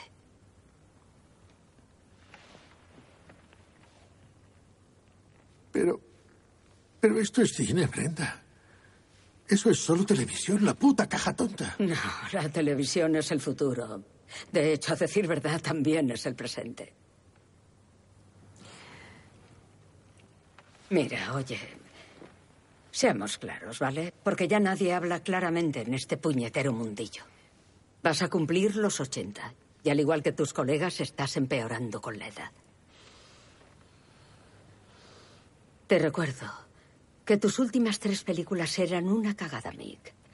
Lo que yo te diga bajo mi punto de vista y de acuerdo con todo el mundo, una auténtica mierda. ¿Cómo te atreves? ¿Cómo te atreves? ¿Quieres que seamos francos? ¿Eso quieres? Hace 53 años, si no fuera por mí, seguirías de rodillas bajo la mesa de algún productor. Yo te levanté de ahí, te arranqué de las entrepiernas de esos productores cebosos y te convertí en actriz. Puto gilipollas. Que sepas que yo estaba muy a gusto en las entrepiernas de esos productores. ¿Sabes por qué? Porque yo lo deseaba profundamente. Yo no tengo que agradecer favores de nada a nadie porque yo me lo he ganado a pulso. ¿De verdad? Yo he pringado mucho. Entré en el Actors Studio sin enchufes de nadie, pagándolo todo. Me mantuve limpiando yo solita todos los baños de Brooklyn. Mi madre se endeudó por mí. ¿Y en Hollywood? Oh. Cuando entré por aquella puerta, yo estaba completamente sola. A mí no me apoyó ni Dios. Marilyn, Rita, Grace, todas se cagaron por las patas cuando me vieron aparecer. Todo eso está en mi autobiografía. No me digas que no lo has leído. Sí, desgraciadamente. Aunque no la escribiste tú. Y es una puta mierda. Lo que es una mierda es tu película, Mick. Yo entiendo de cine y además tú lo sabes. Tú eres el único que no lo entiendes porque estás viejo, cansado y ya no sabes cómo ver el mundo, Mick. Lo único que ves es tu propia muerte, pues te está esperando a la vuelta de la esquina. Tu carrera ha terminado. Te lo digo así, sin vaselina alguna, porque te quiero. Además, ¿a nadie le ha interesado tu testamento? ¿Es así como la llamas tu testamento? Y echarás por tierra todas las hermosas películas que has hecho. Y eso es imperdonable. Solo es por mí por lo que te permiten hacer esta película. Así que si no la hago y me voy, te salvo la vida. Y tu dignidad. Eres una ingrata. Una desagradecida y una necia. Por eso has progresado. Brenda baja la mirada y se acerca a él. Le acaricia la mejilla.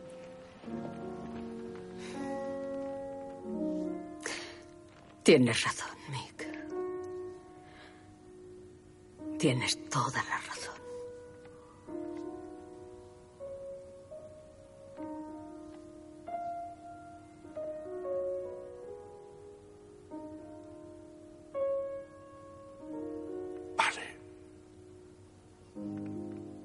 Voy a hacer la película sin ti. Vamos, Mick. La vida continúa, continúa más allá del cine y de esa mierda. Se va.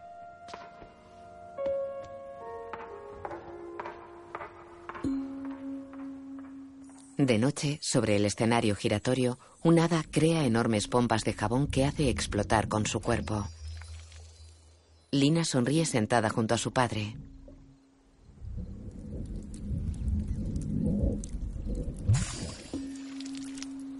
Lina mira fijamente a Luca que observa el espectáculo con gesto triste.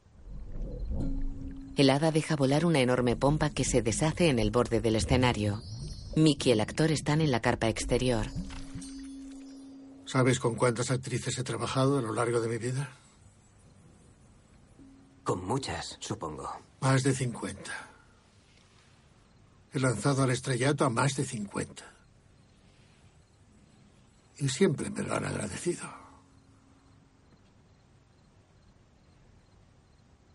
Soy un gran director de actrices. De este modo, Frank.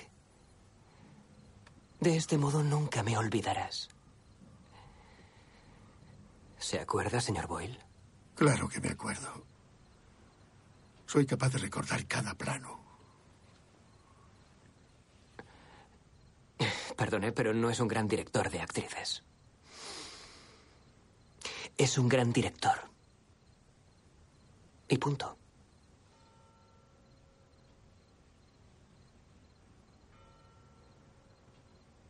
La chica desgarbada está sentada en el sofá del salón solitario. Mick se sienta en una butaca.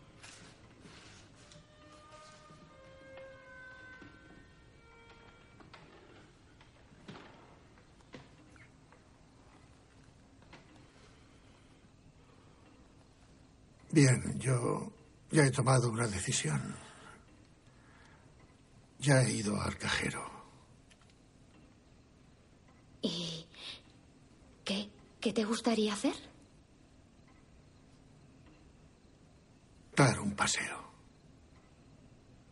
Caminan cogidos de la mano por el pasillo exterior techado. Él la agarra por la cintura. Ella camina insegura. Los enamorados del equipo de rodaje se abrazan y les miran sorprendidos.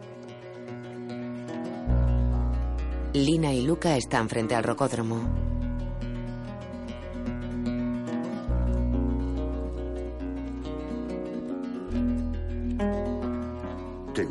Aprender a escalar? ¿Sabes que puedo volver a un hombre loco en la cama? Él la mira sorprendido.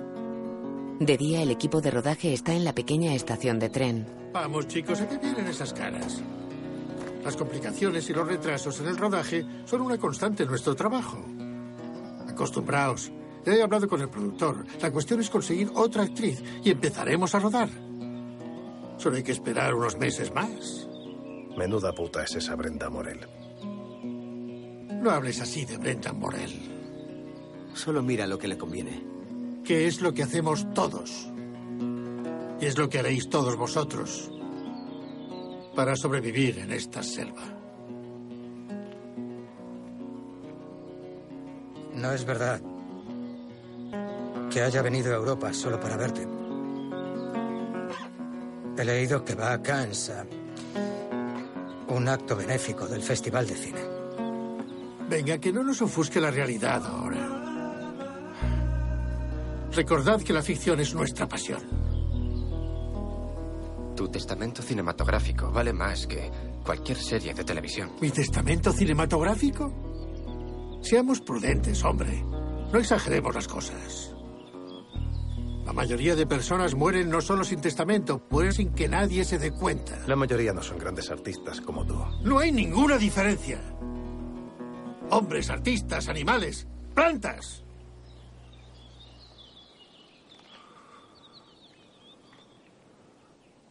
No somos más que figuración.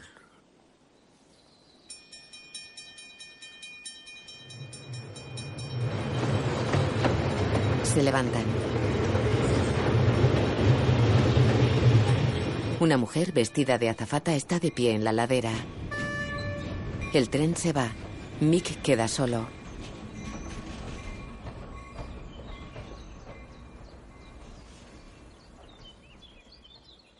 La mujer le mira desde la lejana pradera. Mick. ¿Cómo tengo que decir esta frase, Mick? No la entiendo. ¿Cómo la quieres, Mick? ¿Sincera, vanidosa, atrevida? ¿Y cómo camino? ¿Cómo se mueve mi personaje? Él mira en la ladera y ve decenas de mujeres con diversos tipos de vestuario. Con smoking del futuro en bikini. Tal vez lo sabes, James. Pero nunca he subido a un yate de 25 metros. Chicos, ¿dónde habéis escondido mis zapatillas moradas? Basta, dejadlo ya. Príncipe, dispongo de seis castillos y 20 carruajes. Pero solo una cosa puedo decir con certeza. Vivir es tan agotador. Del oeste de época, policía. Si sufres ataques de ciática, ser agente de policía en Los Ángeles es un auténtico coñazo. Oh, Albert, si supieras cuánto me ha costado guardar mi virginidad todos estos años. Hasta hoy. Hasta que te he conocido. El reactor gamma está fallando. La Tierra explotará en 5, 4, 3, 2, 1. De acuerdo. Tú ganas. Me acostaré contigo. Con una condición. Que no te corras. De este modo, Frank. De este modo nunca me olvidarás. ¿dónde habéis escondido mis zapatillas moradas?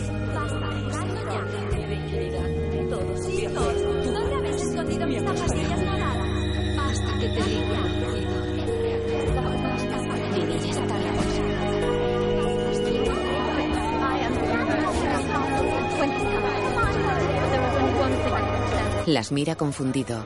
Se quita el sombrero ante una vieja que remueve un cazo. Está interpretada por Brenda Morel.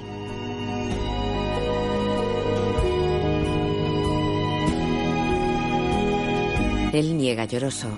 Ella le mira impasible.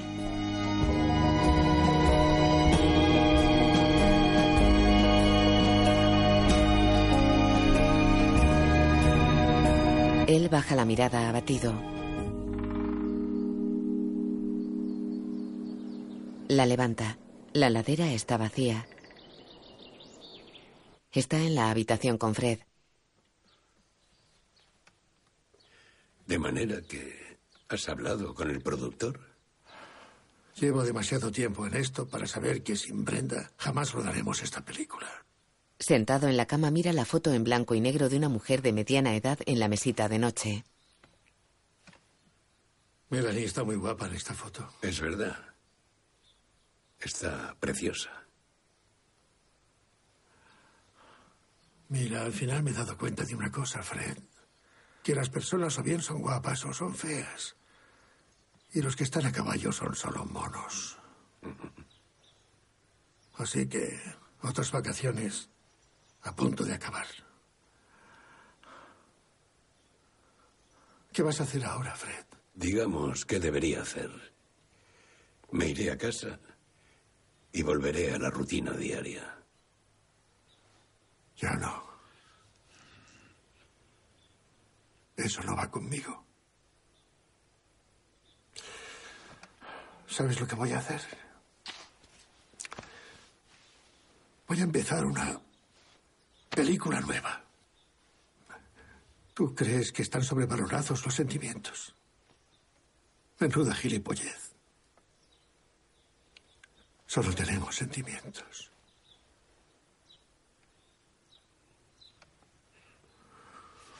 Se levanta abatido y va hacia el balcón. Fred le observa sentado en una butaca.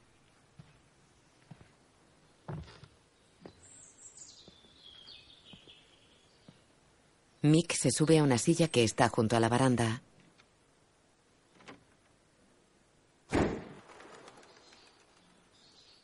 Fred mira hacia el balcón sin mover un músculo.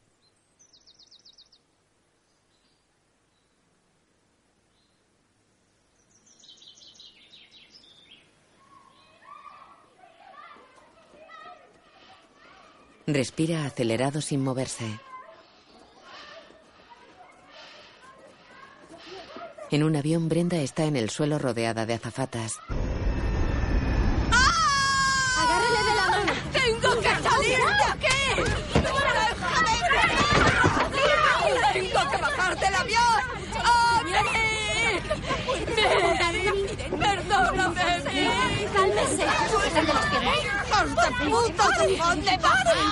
Un paracaidista surca el cielo. Las vacas pastan en la llanura. Fred llora sentado frente a ellas.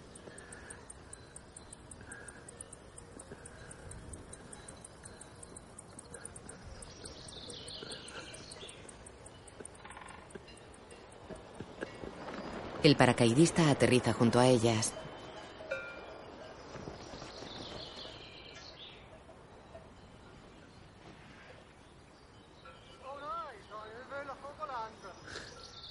Fred sonríe. En la consulta del doctor. Su amigo Mick Boyle solía venir muy a menudo a la consulta a charlar. ¿Por qué me ha llamado doctor? No lo entiendo. ¿Tiene algo que decirme? Pues que tengo los resultados de todas las pruebas médicas que se ha hecho durante sus vacaciones. ¿Y cuál es el resultado? Que tiene usted una salud de hierro, señor Ballinger. Bueno, ¿y con, con la próstata qué sucede? ¿Con su próstata? Usted nunca ha tenido problemas con la próstata. Y si usted no ha tenido problemas hasta ahora, desde luego va a ser muy difícil que vaya a tenerlos ahora. Fuera, la masajista gira en un columpio. O sea que me he hecho viejo sin llegar a entender cómo he llegado aquí. ¿Usted es consciente de lo que le aguarda ahí fuera? No. ¿Qué? La juventud. Fred mira a un pájaro enjaulado.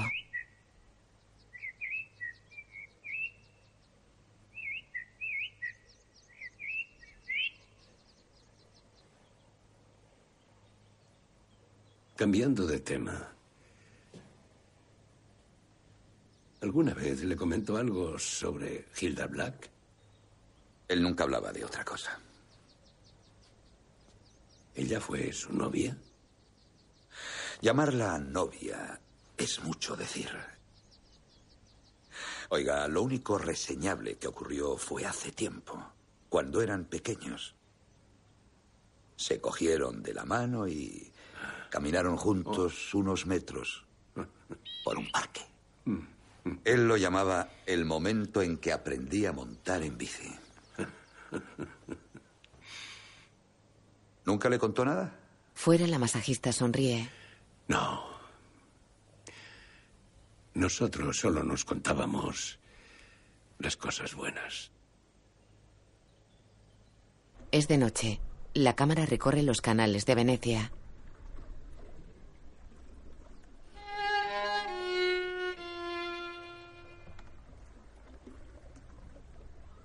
Hay relámpagos en el cielo.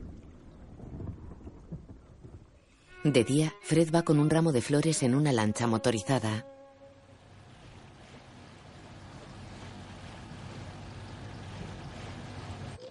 Camina por un cementerio con el ramo en las manos.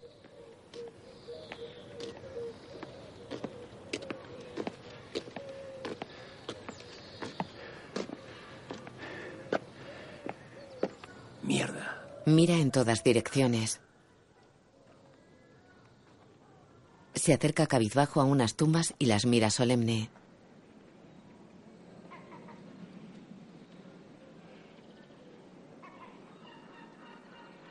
En ellas se puede leer Igor y Vera Stravinsky. Una anciana decrépita está asomada a la ventana de una clínica.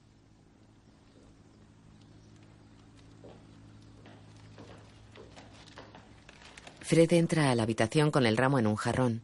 Lo pone en una mesa y se sienta en un sillón.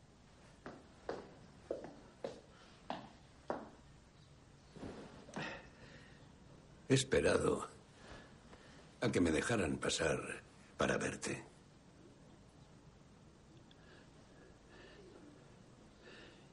No lo saben, Melanie. Los hijos no saben lo que han soportado sus padres. Claro que saben algunos detalles, los que son más llamativos. Y ellos saben lo que tienen que saber para ponerse de un lado o del otro. Ella permanece estática. Ellos no saben, por ejemplo, que temblé la primera vez que te vi en el escenario. Toda la orquesta que tenía detrás se reía de mi enamoramiento y de mi, de mi inesperada fragilidad. Ellos no saben que vendiste las joyas de tu madre para ayudarme con mi segunda hora. Cuando todo el mundo me daba la espalda y me tildaban de presuntuoso y de artista vulgar. Ellos, ellos no saben que tú también lo hacías y tenías razón. Tú pensabas que yo era un músico vulgar y presuntuoso en esa época. Y lloraste tanto, no por haber vendido las joyas de tu madre, sino porque vendiste a tu madre. Ellos desconocen que estábamos juntos, tú y yo, a pesar de todo el cansancio, sufrimiento y de todas las adversidades. Melanie, jamás deben saber que a ti y a mí, a pesar de los pesares, nos gustaba creer que éramos una simple canción. Ella sigue mirando por la ventana sin inmutarse.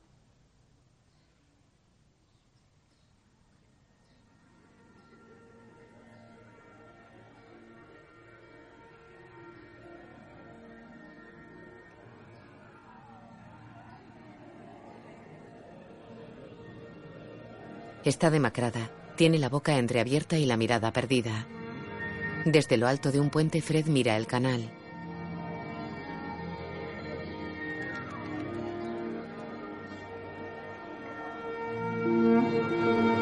En un escenario blanco inmaculado, una orquesta afina sus instrumentos. El público murmulla en sus asientos. La reina y el príncipe Felipe entran. Todos se ponen en pie. Ellos se dirigen a sus asientos.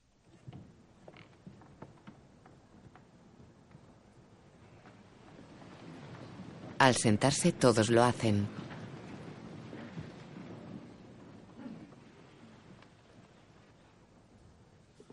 Al escenario sale una violinista con vestido largo.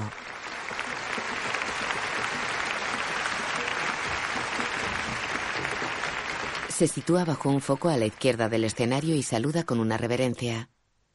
Una asiática sale extendiendo sus brazos. Lleva un vestido rojo de cola. Se sitúa bajo otro foco a la derecha del escenario. Todos, incluidos la reina y el príncipe, aplauden. El emisario lo hace desde un palco.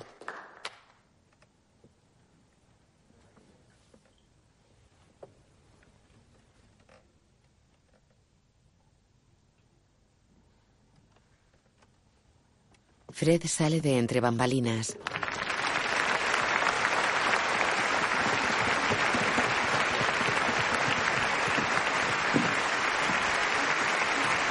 Saluda con una reverencia. Se da la vuelta y coloca sus papeles en un atril frente a la orquesta.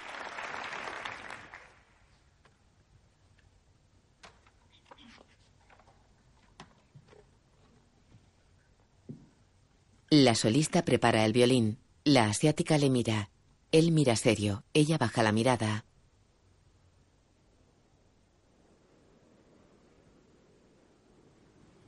Lina y Luca penden de una cuerda en la pared vertical de una montaña. Él se limpia las gafas. Ella mira aterrada hacia abajo. Mírame. La deja caer sobre sus brazos y ella, sonriente, se abraza confiada y cuelgan en el vacío a miles de kilómetros de altura. Fred extiende su mano hacia la violinista.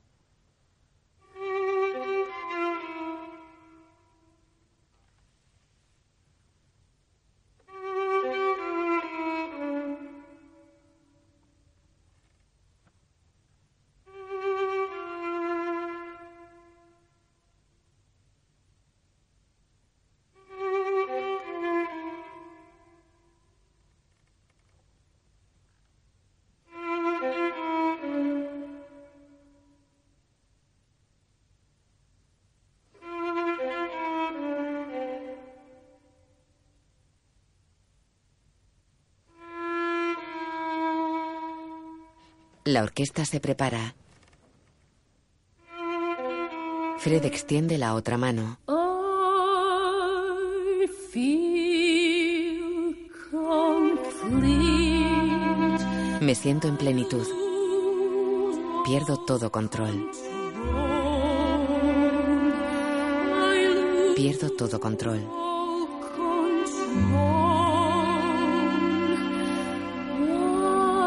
Y respondo.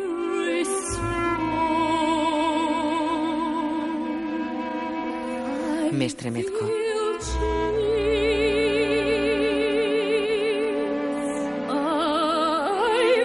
Me despierto.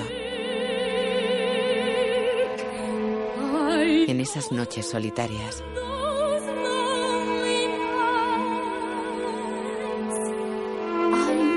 En esas noches solitarias.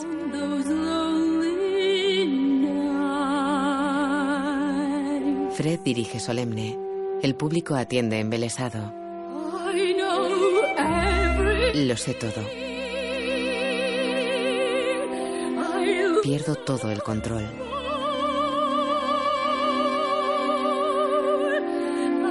Me estremezco.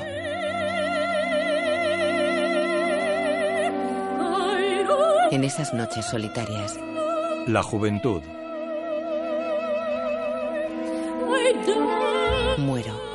Una película de Paolo Sorrentino. Oigo todo lo que queda por oír. Ojalá no pararas nunca. Michael Caine. Me invade una sensación. Herbie Keitel. Vivo en ti.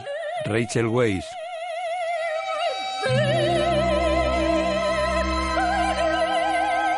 Vivo por ti. Paul Dano. No dejo nada atrás. Me siento en plenitud.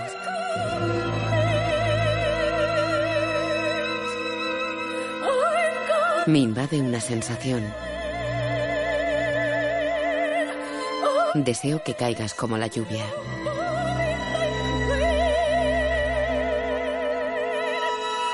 Estaré allí.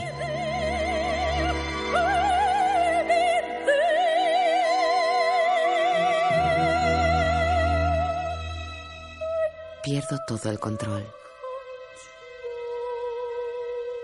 En una habitación de madera, la masajista de la trenza baila con un vestido de flores. Dos mujeres la miran. Alex Maker, Luna Mijovic, Tom Lipinski, Chloe Pirri, Alex Beckett, Nate Derm, Mark Hesner. Cuando tú susurras mi nombre. Cuando tú susurras mi nombre. Paloma Faith, Ed Stoppard, Sonia Hessner, Madalina Ginea y Jane Fonda.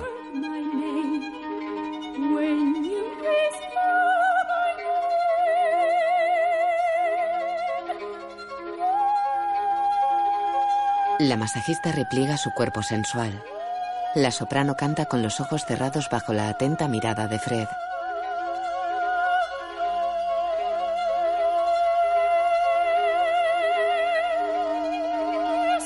Cuando tú susurras, Melanie, con la boca entreabierta y la mirada perdida, mira decrépita por la ventana. Fred dirige subiendo y bajando los brazos.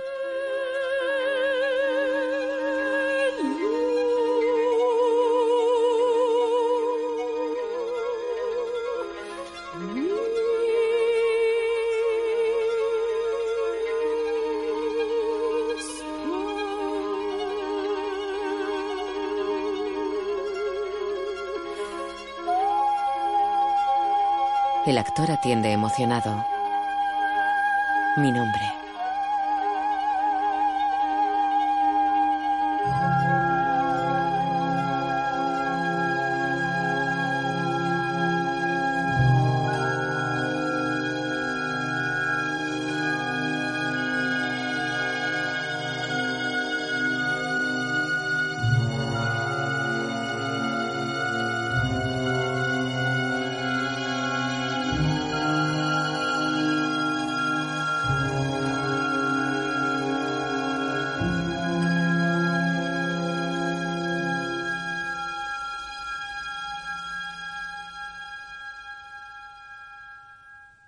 Todos quedan expectantes.